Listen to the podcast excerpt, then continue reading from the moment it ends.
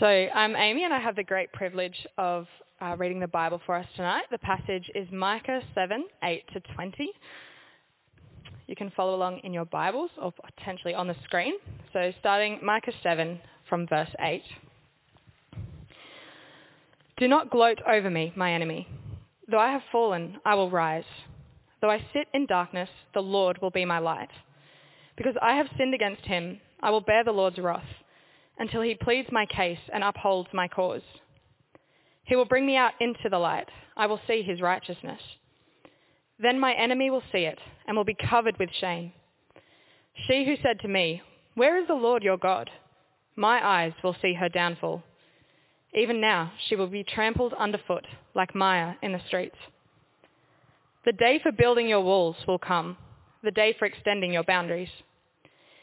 In that day, people will come to you from Assyria and the cities of Egypt, even from Egypt to the Euphrates, and from sea to sea, and from mountain to mountain. The earth will become desolate because of its inhabitants, as the result of their deeds. Shepherd your people with your staff, the flock of your inheritance, which lives by itself in a forest, in fertile pasture lands. Let them feed in Bashan and Gilead as in days long ago as in the days when you came out of Egypt, I will show them my wonders. Nations will see and be ashamed, deprived of all their power. They will put their hands over their mouths and their ears will become deaf. They will lick dust like a snake, like creatures that crawl on the ground. They will come trembling out of their dens. They will turn in fear to the Lord our God and will be afraid of you. Who is a God like you who pardons sin and forgives the transgression of the remnant of his inheritance? You do not stay angry forever, but delight to show mercy. You will again have compassion on us. You will tread our sins underfoot and hurl all our iniquities into the depths of the sea. You will be faithful to Jacob and show love to Abraham, as you pledged on oath to our ancestors in days long ago. Good evening, everybody. Uh, my name is John. I have the great privilege of being the vicar here at St Jude and a very warm welcome if this is your first time with us. Uh, we are delighted that you can be with us. Uh, and what we do here at St Jude is open God's Word together and see what God has to say. And we are finishing up tonight the very last bit of the book of Micah, a prophet who, who preaches uh, to Israel. Uh, before that, uh, in 2015, arguably, and I use that word advisedly, the greatest song ever was released by Omi. Do you know what the song is? Cheerleader. Thank you. Thank you. Now, I'm... You don't need to be ashamed, brother. It's okay to, you know, like a bit of Omi. It's all right. It's, it's, a, it's got a groovy little reggae thing going on. Uh, it's a great song. But what's interesting about that song, of course, is it's a one-hit wonder. Right, that's it. One song only, and then we've, we've not heard anything from him since. We're still waiting his second, his second single, but nothing. It's a one-hit wonder. And when it comes to the prophecy of Micah, the book of Micah, there's a bit of a one-hit wonder going on in this book. There is one verse that everybody knows. You want to have a, I'm trying to be interactive because it's, you know, late in the day and you've, you've finished uni for the year, so you need to be kept awake. Who knows the verse, right? I haven't got prizes, but if I did, you'll get one. Verse 6, verse 8, which is? Verse 18, did you say? That's okay. 6, 8, this is what the Lord, we even sang it earlier to kind of give you a hint. Ming, help me out.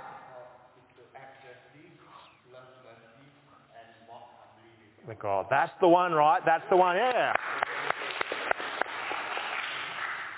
That's the famous verse. They even made a song which we, we sang a beautiful song about that verse. And it's, it's a really good verse, actually, because what it does is it captures what we are to be as followers of Christ. And the reason being, as we should see, it actually it captures the heart of God. That is who God is. But of course, the message of Micah is much more than just that beautiful uh, diamond of a verse in 6.8. It's a much bigger, bigger picture of how God brings hope through judgment. And the call for God's people to respond this way is part of a bigger story of God's people who go through judgment and into hope. And it's that last bit of hope, that, that, that beautiful picture of hope, particularly that Micah brings to our attention right at the very end of his prophecy, at the end of, of Micah in chapter 7. And there are four great reasons, Micah says, that God's people should have hope. That's us, as well as those first hearers uh, of God's word. So let's look at that together. Uh, great if you have a, a Bible in front of you. If not, we've got the, the Bible text printed for you uh, on the handout, or you've got your phone as well, so you can choose any number of technologies. Uh, the first reason we have hope is in verses 8 to 10. The reason we have hope is the Lord is the light in the darkness. The Lord is the light in the darkness. And if, if you read those verses, 8, 9 and 10, what you'll notice is Micah does two things at the same time that are in tension. Firstly, he is open about his brokenness. He's boldly broken. Doesn't hide his sin. And secondly, he's boldly confident in God's grace at the same time. See the tension? He's really open about his sin, doesn't hide it. And he's really open about the fact that God loves him and will redeem him. Uh, before we jump into verse 8, just a little kind of symbolism going on here. In our culture, when we talk about darkness, uh, often we're talking about nighttime, yes, but sort of symbolically, it's often a symbol of something going on internally. You can be in a dark mood or, or uh, be, we could talk about someone being ignorant, they're in the dark, or perhaps someone who's feeling depressed or, or broken, they speak about it being a very dark place for them. We mean it internally. Uh, in the scriptures, primarily, it's an external reality. And particularly, it's a symbol of God's judgment. So when we talk about people being in darkness, it's about judgment. And that helps us understand what Micah is saying in verse 8, where he says, Do not gloat over me, my enemy. Though I have fallen, I will rise. Though I sit in darkness, that is, in God's judgment, the Lord will be my light. And that's really clear in the very next verse what, what, he means. It says, verse 9, because I've sinned against him, I will bear the Lord's wrath. That's why I'm in darkness. He's bold, right? He's not, he's not denying his sinfulness. I sit in darkness because I have sinned, and the Lord will still be my light. See the tension? Bold brokenness, bold confidence. And it's a reminder as followers of Christ, as God's people, we don't minimize sin. We don't play down its ugliness. We don't play its offensiveness to God. We don't say, oh, God, God's not allowed to get angry. I'm a bit uncomfortable. We don't say, look, if you're comfortable, please pray this prayer of confession. No, you pray the prayer of confession because it's uncomfortable. Boldly broken. But their bold brokenness is marked and paired with bold confidence. Micah never loses faith in the lightness of God's mercy. The God whose darkness he sits in is the same God who brings light and forgiveness and righteousness. So you can see what Micah is teaching us with that tension is that grace is free, but it's not cheap. It's free, but it's not cheap. Boldness in confession, boldness in assurance. Uh, Bonhoeffer, a great Christian theologian who was martyred for his faith, says this. He says, cheap grace is the preaching of forgiveness without requiring repentance. It's baptism without church discipline. It's communion, which we'll have tonight, without confession. Guess what we're having before? Confession. Absolution without personal confession. Cheap grace is grace without discipleship, grace without the cross, and grace without Jesus Christ. Brothers and sisters, Micah is reminding us we need to be both boldly broken and boldly confident. Be honest with God about our sin and rejoice in the beauty of God's grace. Here's our hope. Though I sit in darkness, the Lord is my light. What a great memory verse. Though I sit in darkness, the Lord is my light. First reason to have hope. Secondly, verses 11 to 14, we see the Lord is shepherd to his people. Now, in this picture of hope, uh, Micah describes the people, the people of God, as a flock of sheep. You might think, oh, that's not very nice. Uh, the idea is it's actually, don't, don't, get too offended, it's a really common picture in the Bible about God's people, and it's a tender image of God caring for his flock as their shepherd. And notice in verse 14, shepherd your, uh, this is what Micah's kind of crying out, shepherd your people with your staff, the flock of your inheritance. Are They're not some random sheep that are thrown. No, no. They're your flock. They're your inheritance. They belong to you. They're precious. Uh, which lives by itself in a forest in fertile pasture lands. Let them feed in Bashan and Gilead as in the days long ago. Just a few things to note about this kind of uh, uh, uh shepherd who's coming for his people. Notice all these promises are about a future day in verses 11 to 14 speaks of the day for building your walls will come, the day for extending your boundaries, or verse 12, on that day the people will come to you. There's some future day when all these great things will come to, to, to reality. And this is the big day of the Lord. The Lord will come, the King will come and make everything right. Second, notice it's a really international event. Uh, we prayed for the World Cup. This is even bigger than the World Cup and indeed much more important, which is shocking for some people. It is more important than the World Cup. Uh, more than 32 nations come along. All the people are gathered to be part of the people of God in this new Jerusalem. Look at verse 12. In that day, people will come to you from Assyria and the cities of Egypt, even from Egypt to the Euphrates, and from sea to sea and from mountain to mountain. Assyria has, is where the northern kingdom had been sent into exile, destroyed, wiped out. God's enemies, the Assyrians. And Egypt, Egypt's never been Israel's friend, always been Israel's enemy. But even people from there will come and be part of God's kingdom. From sea to sea, from mountain to mountain. It's an international affair. It's, it's the reverse of the Tower of Babel. The Tower of Babel, the nations are getting together and God says, no, go out. But here it's a gathering in. All the nations come together. And of course it's a little, just a very small foretaste of Pentecost, where all the nations gather and hear the gospel. Notice too that it's a promise that Jerusalem will get bigger and bigger. There's a bit of town planning going on for the new Jerusalem. Now, I don't know if you've been to Jerusalem. It's a city, the old city. It's surrounded by walls. The walls tell you how big the city is. It's a bit like Melbourne. The tram lines tell you how big the city is, right? If you live inside the tram lines, that's the hipster-proof fence. If you live outside you're in the outer suburbs of Melbourne, right? Uh, but the promise here is in verse 11 that the walls are going to go wider and bigger. In other words, the city will become bigger and bigger extending the boundaries. And not just bigger, but better, more fertile, more beautiful, more blessed. They're going to uh, live by forest in fertile, uh, fertile pasture lands. Uh, and they're going to be fed in Bashan and Gilead, as in days of old. We all know Bashan and Gilead, right? It's, it's the, the ancient beauty spot of Israel. It's where you would pay the most for your Airbnb. Uh, it was known, these places, I kid you not, were known for two things that were remarkable. Splendid trees and fat cows. So if you like to stake in the shade, this, this was your place to go.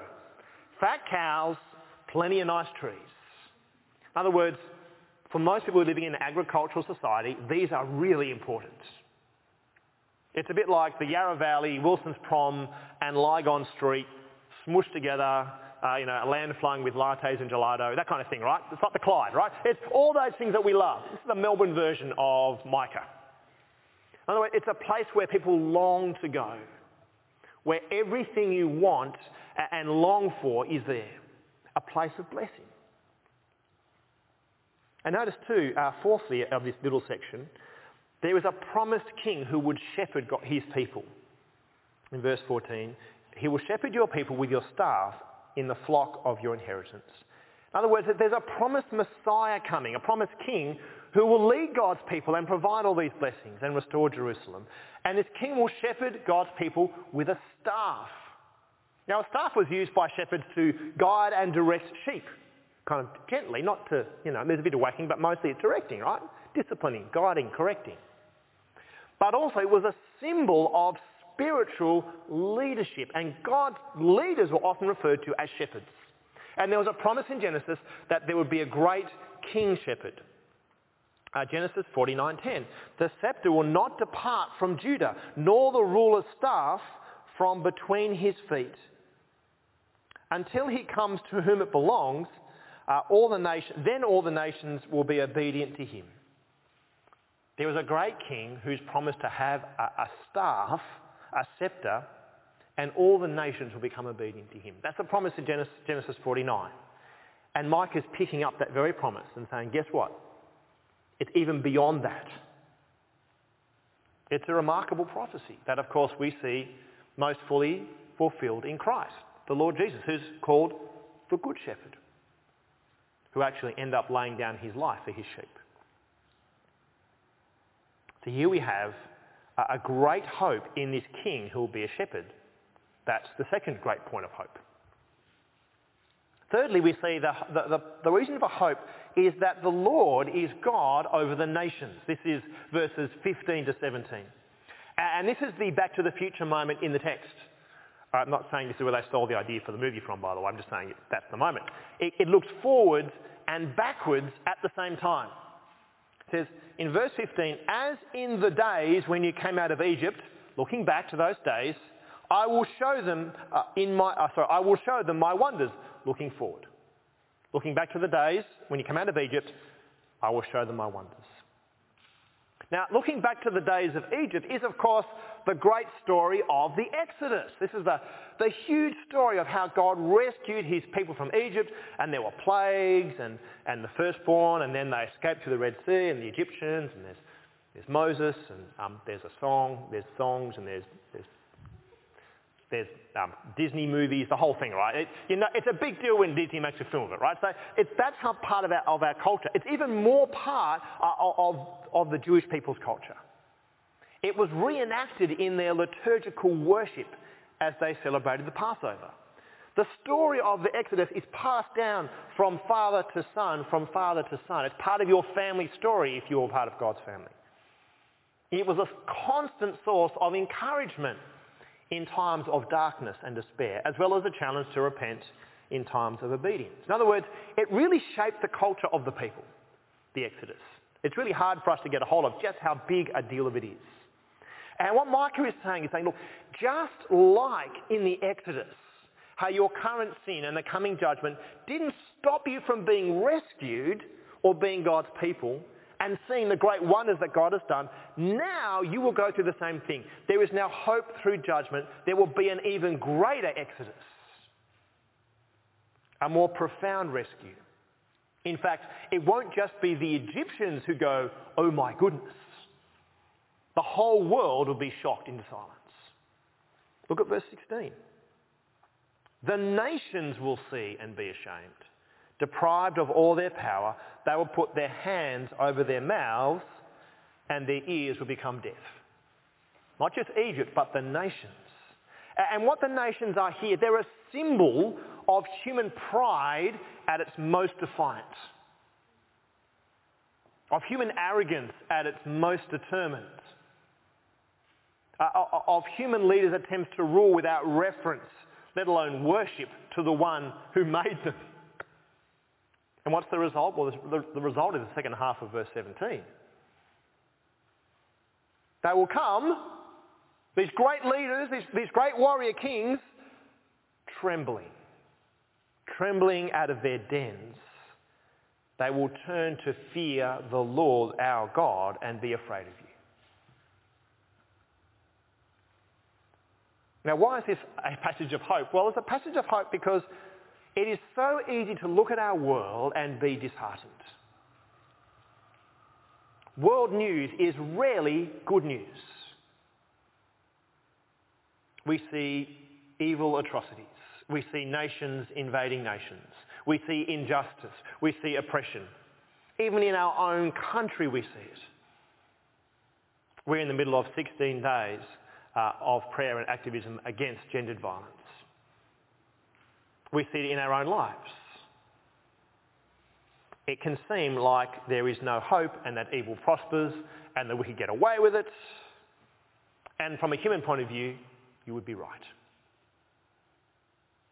But because we know that God is God over the nations, we know there will be a day where there will be justice and there will be peace and there will be redemption and evil will not win. It will not win. And so we can have hope. Not in humanity, but in the God who is God over the nations. Well, fourthly, and in a way the most profoundly, have hope, brothers and sisters, for the Lord is our one and only Saviour. Verses 18 to 20.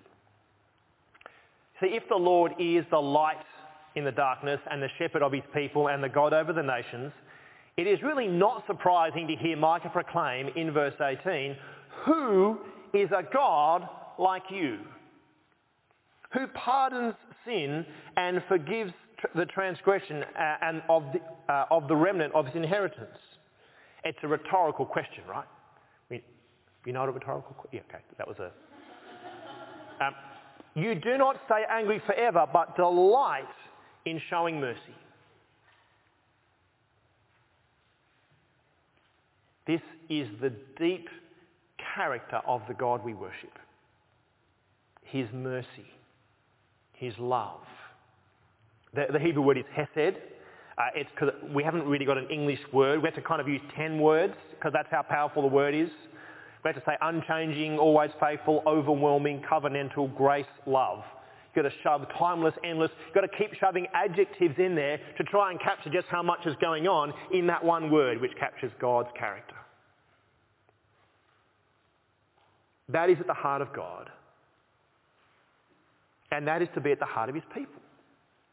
See, that big famous verse, 668, which Ming so wonderfully recalled for us.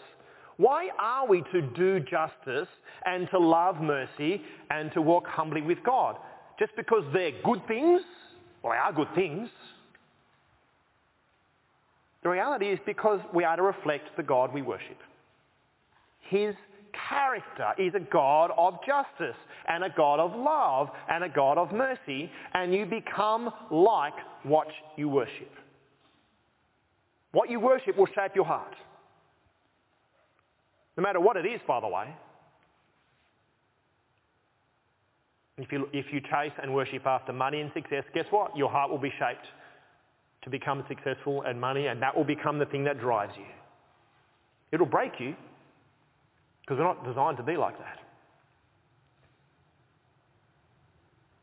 You are designed and shaped to be someone who does justice and love and mercy because it reflects the character of the God who's created you and the God who has redeemed you. You become what you worship. And what's the result of this mercy, this love, this compassion, this timeless, endless, uh, without bounds, hesed, covenantal love? Well, verse 19. You will again have compassion on us. You will tread our sins underfoot and hurl our iniquities into the depths of the sea. Do you know how far that is? I can tell you because I Googled it. The Challenger Deep, that's what it's called. It's the deepest part of the ocean, 11 kilometres. Now, if you were to drop Mount Everest into it, still got two kilometres to go before you, you get to it, right? That, that's how deep it is.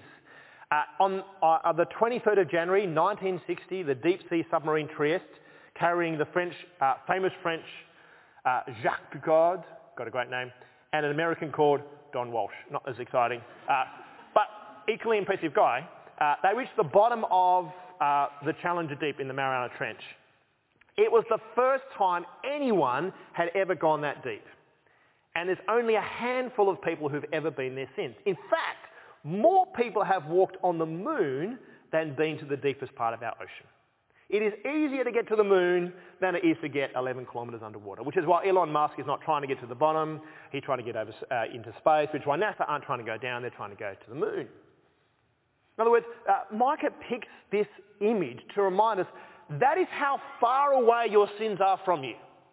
It's the furthest point possible. If you want to find out, you, you've got to put some flippers on and a mask on, uh, and, and you've got a better chance of diving 11 kilometres down than you have uh, of your sin coming back to you. That is how far your sin has been removed. God has completely washed you clean.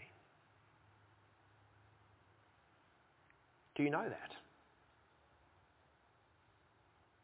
Uh, on Rosh Hashanah, which is the Jewish New Year, Orthodox Jews will go to a stream or river and they symbolically empty their pockets into the water and they recite these verses. It's called a, a tashlich service, which is the first word in Hebrew to you shall cast. In other words, they, they, they kind of symbolically cast their sins into the water to say, God, you deal with it. I can't deal with it. And so are you carrying your sins in your pocket? Are they still there or are you willing to cast them onto the God who takes them to the depths of the ocean for you? Because notice how Micah keeps saying, you will again have compassion. You will tread our sins underfoot. You will be faithful. It's something only God can do. If you carry your sins in your pocket, it, you just get weighed down and it gets heavier and it gets heavier. No matter how hard you try, you, it's a burden that you cannot carry. Because the reality is that you and I both deserve to sit in darkness. See, unlike our, our, Jewish, friend, our Jewish friends who, who do this, we actually know how God does this. How God can take away our sin. How God can be both the one who judges and the bringer of light. And that's the Lord Jesus Christ. In Christ, God treats us with compassion. In Christ, God has trodden our sins underfoot. In Christ, God has been faithful in Christ, he, he's the one who took on flesh, the thing that we're celebrating through Advent, his second coming, and to Easter, his first coming. He takes your life in the darkness and he takes it to the cross and he takes your sins and they are completely and utterly dealt with. They're gone. Your pockets are empty. See, brothers and sisters, God does not condemn sin just by overlooking it. God is not the Aussie, she'll be right, mate, kind of attitude when it comes to sin. Sin's far more, far more serious. He's a holy and righteous God. Sin must be dealt with in a just way. Sin does not escape condemnation. You are not just let off. God doesn't look at you and say, don't be naughty again and give you a scolding and send you on your way. Your sin is completely and utterly judged. There is no condemnation, no darkness. Your sins, where are they, brothers and sisters? They are at the bottom of the ocean. We keep thinking they're just around the corner. Right? I know they're not here now, but I think they're just a little bit too close for comfort and at the wrong moment they're going to jump out at me again. No. Rejoice. Have hope. Your pockets are empty. As a, my kids would say poggers, right? If I use that phrase correctly at all, my generation gap showing. Thumbs up. Okay, there we go. I'm trying to, trying to be relevant to the kids, right? That is, it, it's a moment of joy and hope. To know the lightness that Christ has dealt with each and every one of your sins, even the one that you're most ashamed of. Your pockets are empty. Which means that you can sin.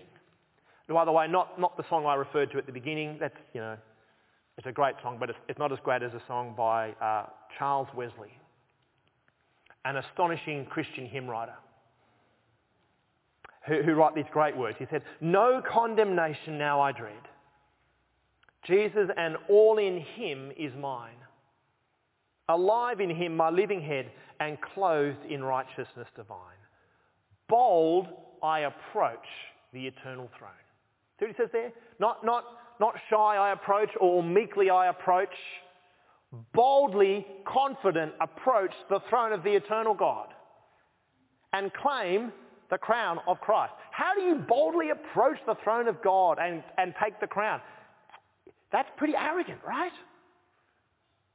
Well, it is unless your sin is dealt with. Then you can boldly approach because your sin has been completely dealt with and claim the crown through Christ your own. See, brothers and sisters, this is the basis for our deepest hope. Truly, the Lord is the one and only Saviour. In a moment, we're going to sing of this great truth, but before we do, let me pray. We thank you, our great and mighty God, that you are the light in the darkness of our sin. You are the good shepherd to lost sheep. You are the peaceful God over the warring nations. Who is a God like you? Who pardons my sin and forgives my transgression? Who is a God who does not stay angry forever, but delights to show mercy? We thank you, Father, that in Christ we know that this is you. Amen.